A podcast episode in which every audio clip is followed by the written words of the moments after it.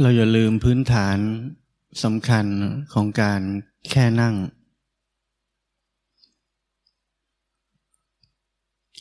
อย่าแสวงหาอะไร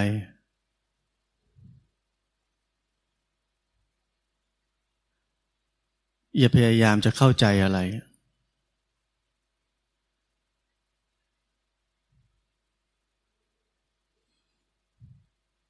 แค่นั่งอย่างปราศจากเป้าหมาย ค่นั่งจริง ๆ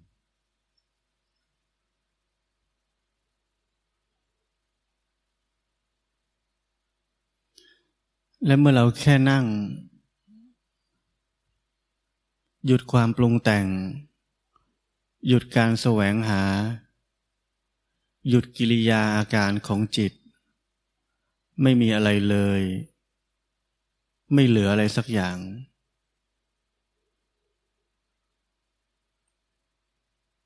เราจะพบกับหน้าใหม่ของชีวิต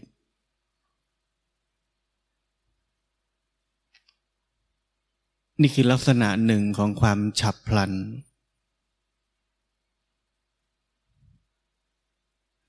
มันไม่ใช่ใครพยายามจะทำอะไร เพื่อให้บรรลุไปถึงจุดที่ดีกว่า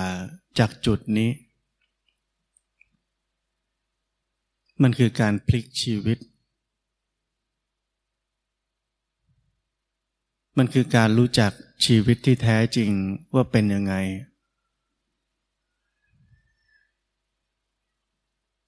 แล้วใช้ชีวิตนั้นแค่นั้นเอง ถ้าเรายังอยู่ในชีวิตแบบเก่าที่เต็มไปด้วยความปรุงแต่ง การแสวงหา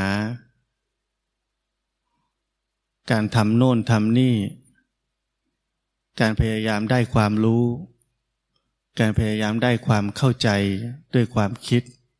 หรือด้วยการเห็น เพื่อจะรับความรู้เข้ามาในตัวเรา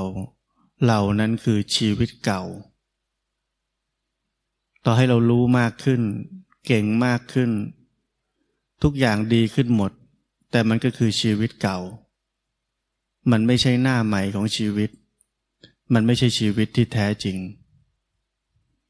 เราถูกหลอกมานาน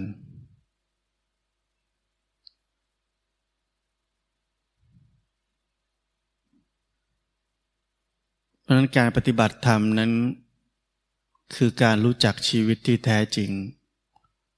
และเมื่อชีวิตที่แท้จริงเกิดขึ้น ชีวิตจะกลายเป็นการปฏิบัติธรรม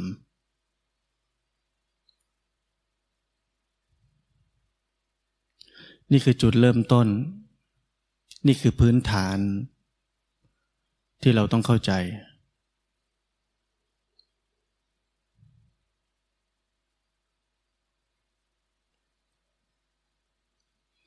เมื่อการนั่งของเรา เป็นแค่การนั่ง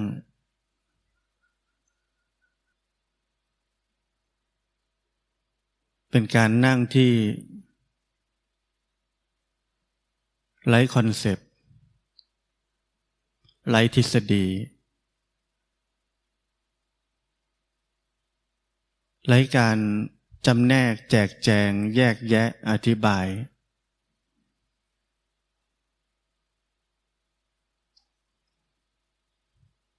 ไร้การวิพากษ์วิจารณ์ การนั่งนั้นจะเป็นการนั่งที่เงียบที่สุด และตื่นรู้อย่างที่สุด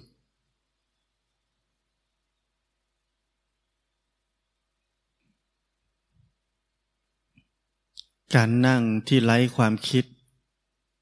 ไร้เสียงวิพากษ์วิจารณ์ไร้เสียงกระซิบกระซาบใด ๆ ทั้งสิ้น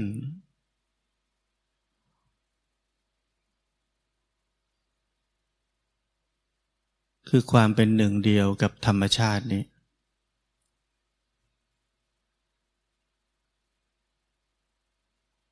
เรา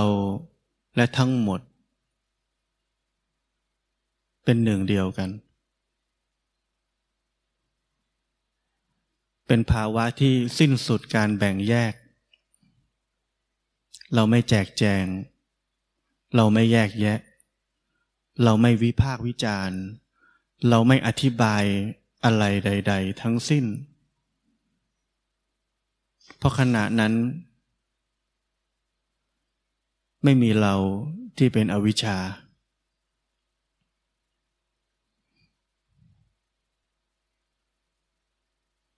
ไม่มีเราที่แยกตัวออกมาจากธรรมชาติ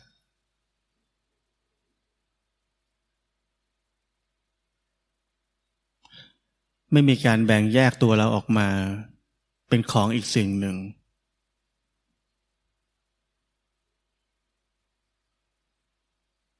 การแบ่งแยกนั้นต้องอาศัยความคิด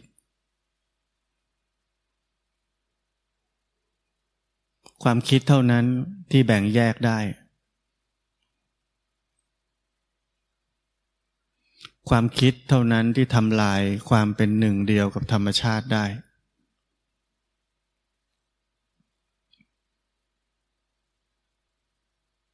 ภาวะที่ไร้ความคิด พ้นจากความปรุงแต่งทั้งปวง ไม่ใช่การพยายามจะหยุดความคิด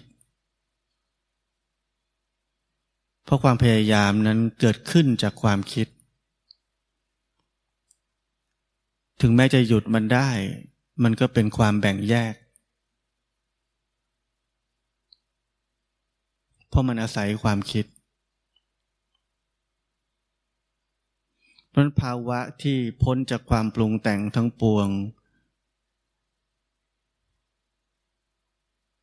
มันต้องมีคุณสมบัติของความเป็นหนึ่งเดียวกับธรรมชาตินี้ด้วย มันไม่ใช่การทำให้มันไม่มีความคิด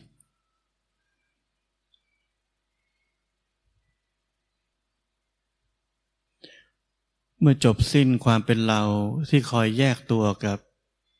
ธรรมชาตินี้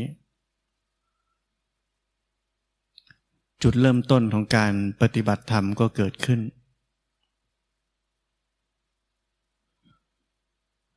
และจุดเริ่มต้นกับปลายทางคือจุดเดียวกัน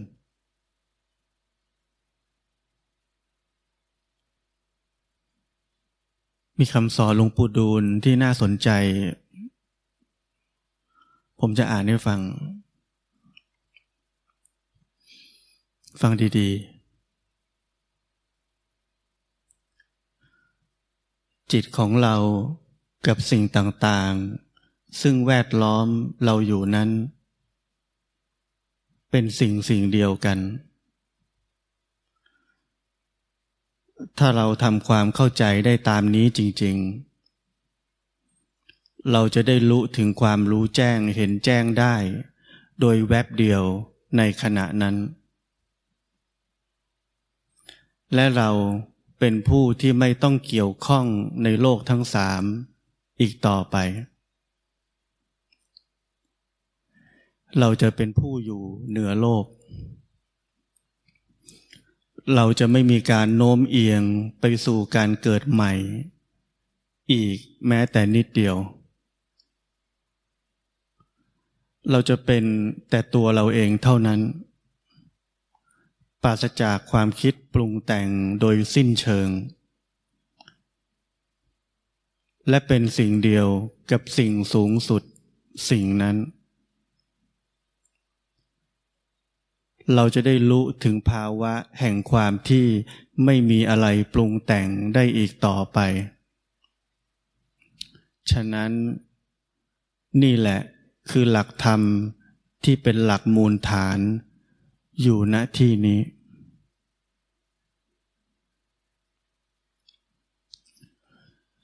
นี่คือหลักมูลฐาน นี่คือหลักพื้นฐาน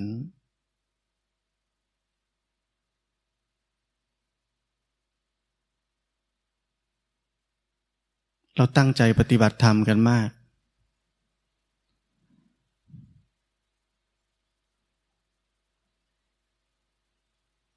เราเข้าใจไหมว่าหลักพื้นฐานคืออะไร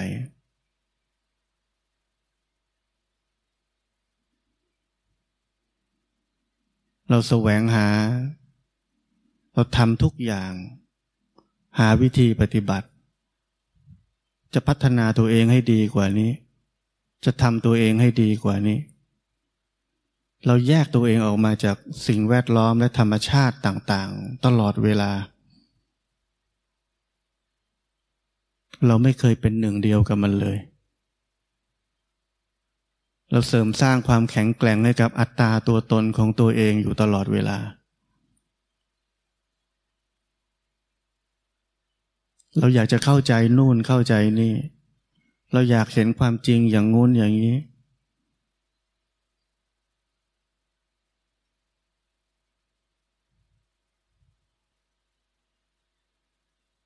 เราไม่เข้าใจหลักมูลฐานว่าคืออะไร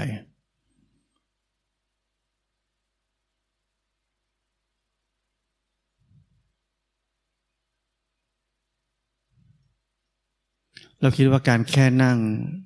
แล้วดูซื่อบื้อไม่รู้อะไรเลย ไม่น่าจะใช่ทาง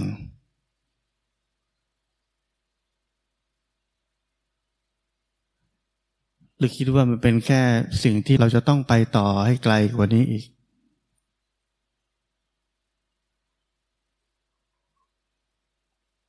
เมื่อไหร่ก็ตามที่เรากระโดดไปไกลกว่านี้ นั่นเราตกทาง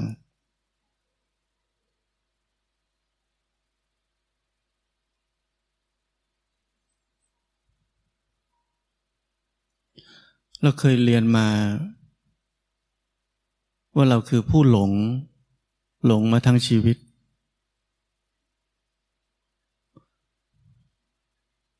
พอเราเรียนรู้ว่าเราคือผู้หลง เราก็อยากจะเป็นผู้รู้ ผู้รู้กับผู้หลงนั้นอยู่คนละข้าง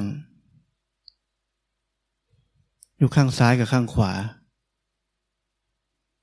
ไม่เคยอยู่ตรงกลาง ต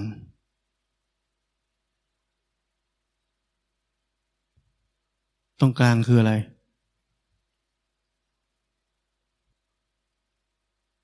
ตอนที่เราแค่นั่ง และพ้นจากความปรุงแต่งทั้งปวง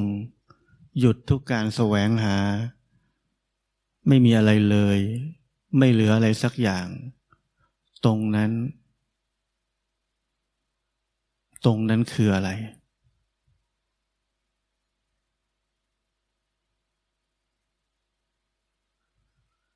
เราเคยได้ยินท่านเขมาพูดว่า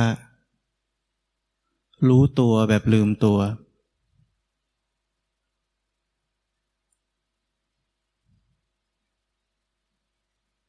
ท่านบอกมันไม่ใช่รู้ แล้วมันก็ไม่ใช่หลง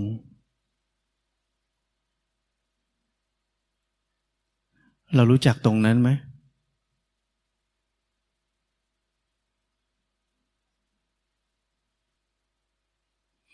เราไม่สามารถจะอยู่ตรงนั้นด้วยความอยากจะอยู่ตรงนั้น เราไม่สามารถไปถึงมันได้ด้วยความคิด เราไม่สามารถจะไปถึงมันได้ด้วยทิศทางที่เป็นไอเดียสักอย่างหนึ่งที่จะไปถึงมัน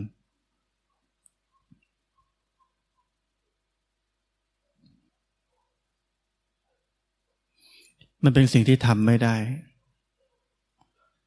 มันเป็นสิ่งที่สร้างขึ้นมาไม่ได้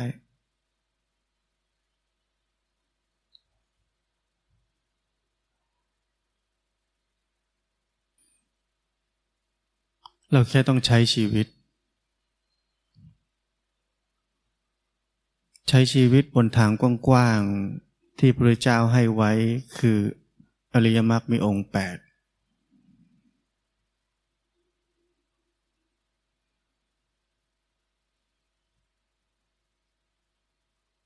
ใช้ชีวิตที่เรียบง่าย วิเวกสันโดษ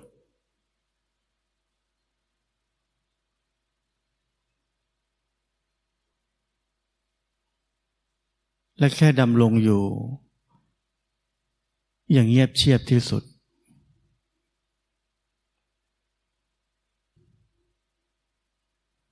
ลดละการใส่ข้อมูล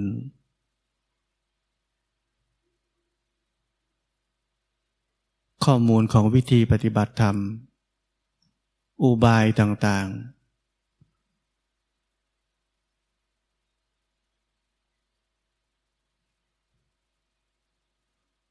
เราเรียนมาเยอะแล้ว เรารู้มากเหลือเกิน รู้จนลืมมันไม่ได้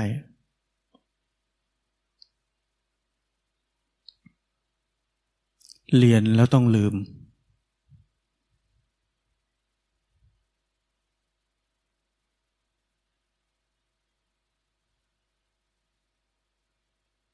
ถ้าเราไม่ลืม เราจะทำให้มันเป็นอย่างนั้นให้ได้ ตามนิสัยของอัตตา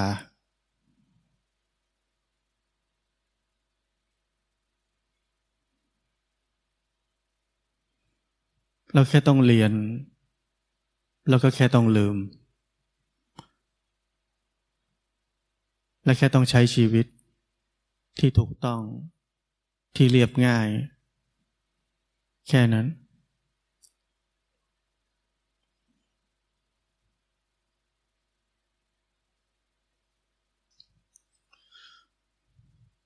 คำสอนต่อมาของหลวงปู่ดูล สัมมาสัมโพธิ เป็นชื่อของการเห็นแจ้งชัดว่า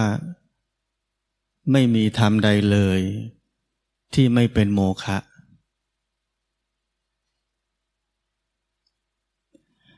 ถ้าเราเข้าใจความจริงข้อนี้แล้ว ของหลอกลวงทั้งหลาย จะมีประโยชน์อะไรแก่เรา ปรัชญาคือความรู้แจ้ง ความรู้แจ้ง คือจิตต้นกำเนิดดั้งเดิม ซึ่งปราศจากรูป ถ้าเราสามารถทำความเข้าใจได้ว่า ผู้กระทำ และสิ่งที่ถูกกระทำคือจิตและวัตถุ เป็นสิ่งสิ่งเดียวกันนั่นแหละ จะนำเราไปสู่ความเข้าใจอันลึกซึ้ง และลึกลับ เหนือคำพูด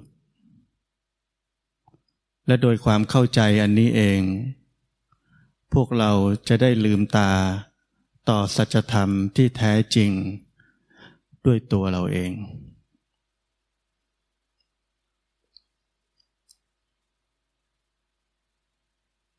ทั้งหมด คือการพ้นจากโลกของความคิดปรุงแต่ง และความเป็นหนึ่งเดียวกันกับธรรมชาตินี้ นี่คือสัจธรรม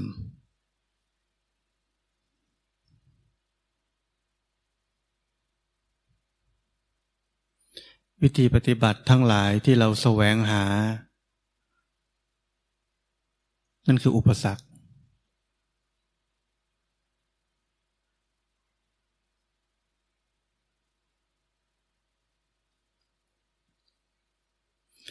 ตอนเจ้าชายสิทธัตถะนั่งใต้ต้นโพ ท่านทำอะไร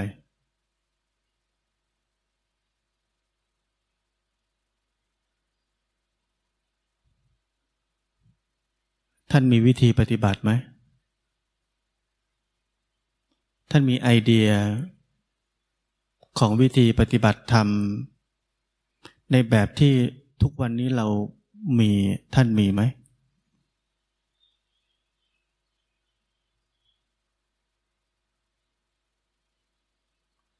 ทำให้เหมือนท่าน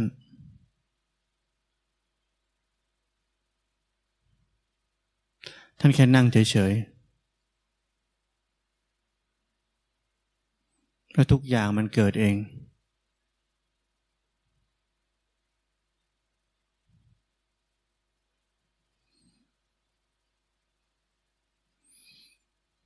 การที่เราปฏิบัติธรรมแล้วคอยแยกแยะนั่น แยกแยะนี่ วิเคราะห์ไอ้นี่หมวดนี้ ไอ้นี่อยู่หมวดนั้น ไอ้นี่เป็นอย่างนี้ ไอ้นี่เป็นอย่างนั้น เราเป็นอะไรรู้ไหมเราเป็นบรรณารักษ์ อยู่ห้องสมุด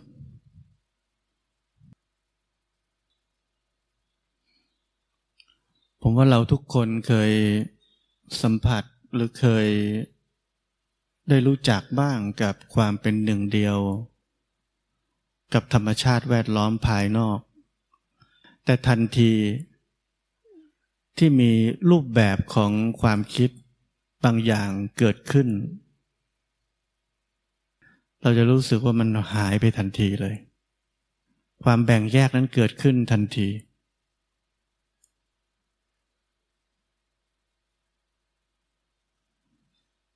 ราะฉะนั้นถ้าเราเข้าใจ ความเป็นหนึ่งเดียว หรือความไม่แบ่งแยกนี้ เราจะเข้าใจ สัจธรรมในแวบเดียวนั้นเลย เราจะเข้าใจชีวิตจริง ๆ คืออะไร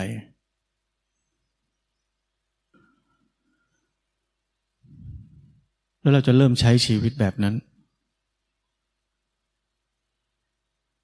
ที่ผมบอกว่าการปฏิบัติธรรมจริง ๆ ไม่ใช่ความเหน็ดเหนื่อย เพราะมันไม่ต้องทำอะไร แต่เราปฏิบัติธรรมกันอย่างเหน็ดเหนื่อย เพราะเรามัวแต่ทำ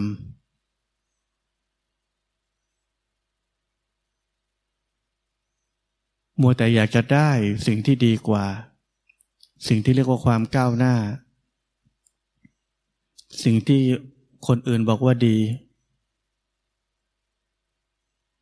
ความเป็นหนึ่งเดียวกับธรรมชาติภายนอกนั้น มันคือหน้าใหม่ของชีวิต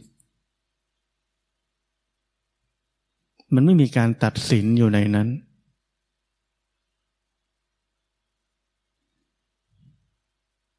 นอกกับในนั้นเป็นธรรมชาติลวดเดียวกันหมด มันเป็นเนื้อเดียวกัน เราเคยรู้สึกเป็นเนื้อเดียวกันไหม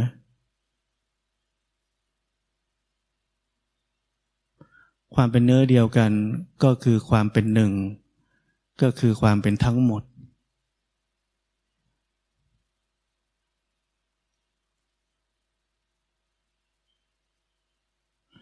แล้วเข้าถึงมันไม่ได้ ด้วยการปฏิบัติธรรม เพราะการปฏิบัติธรรมทั้งหมดของเราทุกคนคือความคิด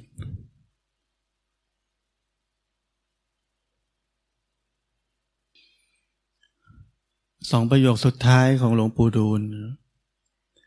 ไม่มีอะไรเลย ไม่เหลืออะไรสักอย่าง เราเคยมีไหม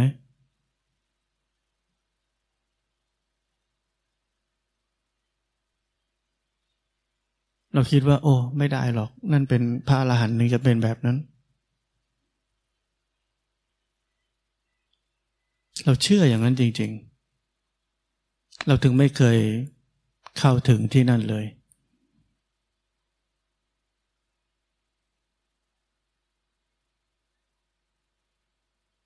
อย่าลืมนิพพานชั่วขณะที่ท่านพุทธทาสสอน มันมีอยู่ในเราทุกคนอยู่แล้ว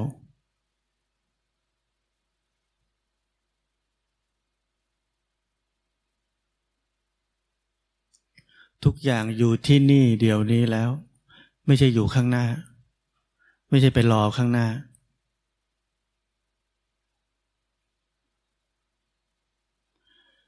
การไปรอข้างหน้านั่นคือ ความลวงหลอกของกระบวนการของความคิด ความคิดเท่านั้นที่สร้างการเวลา อดีตและอนาคตได้ เราโดนมันหลอกตลอดเวลา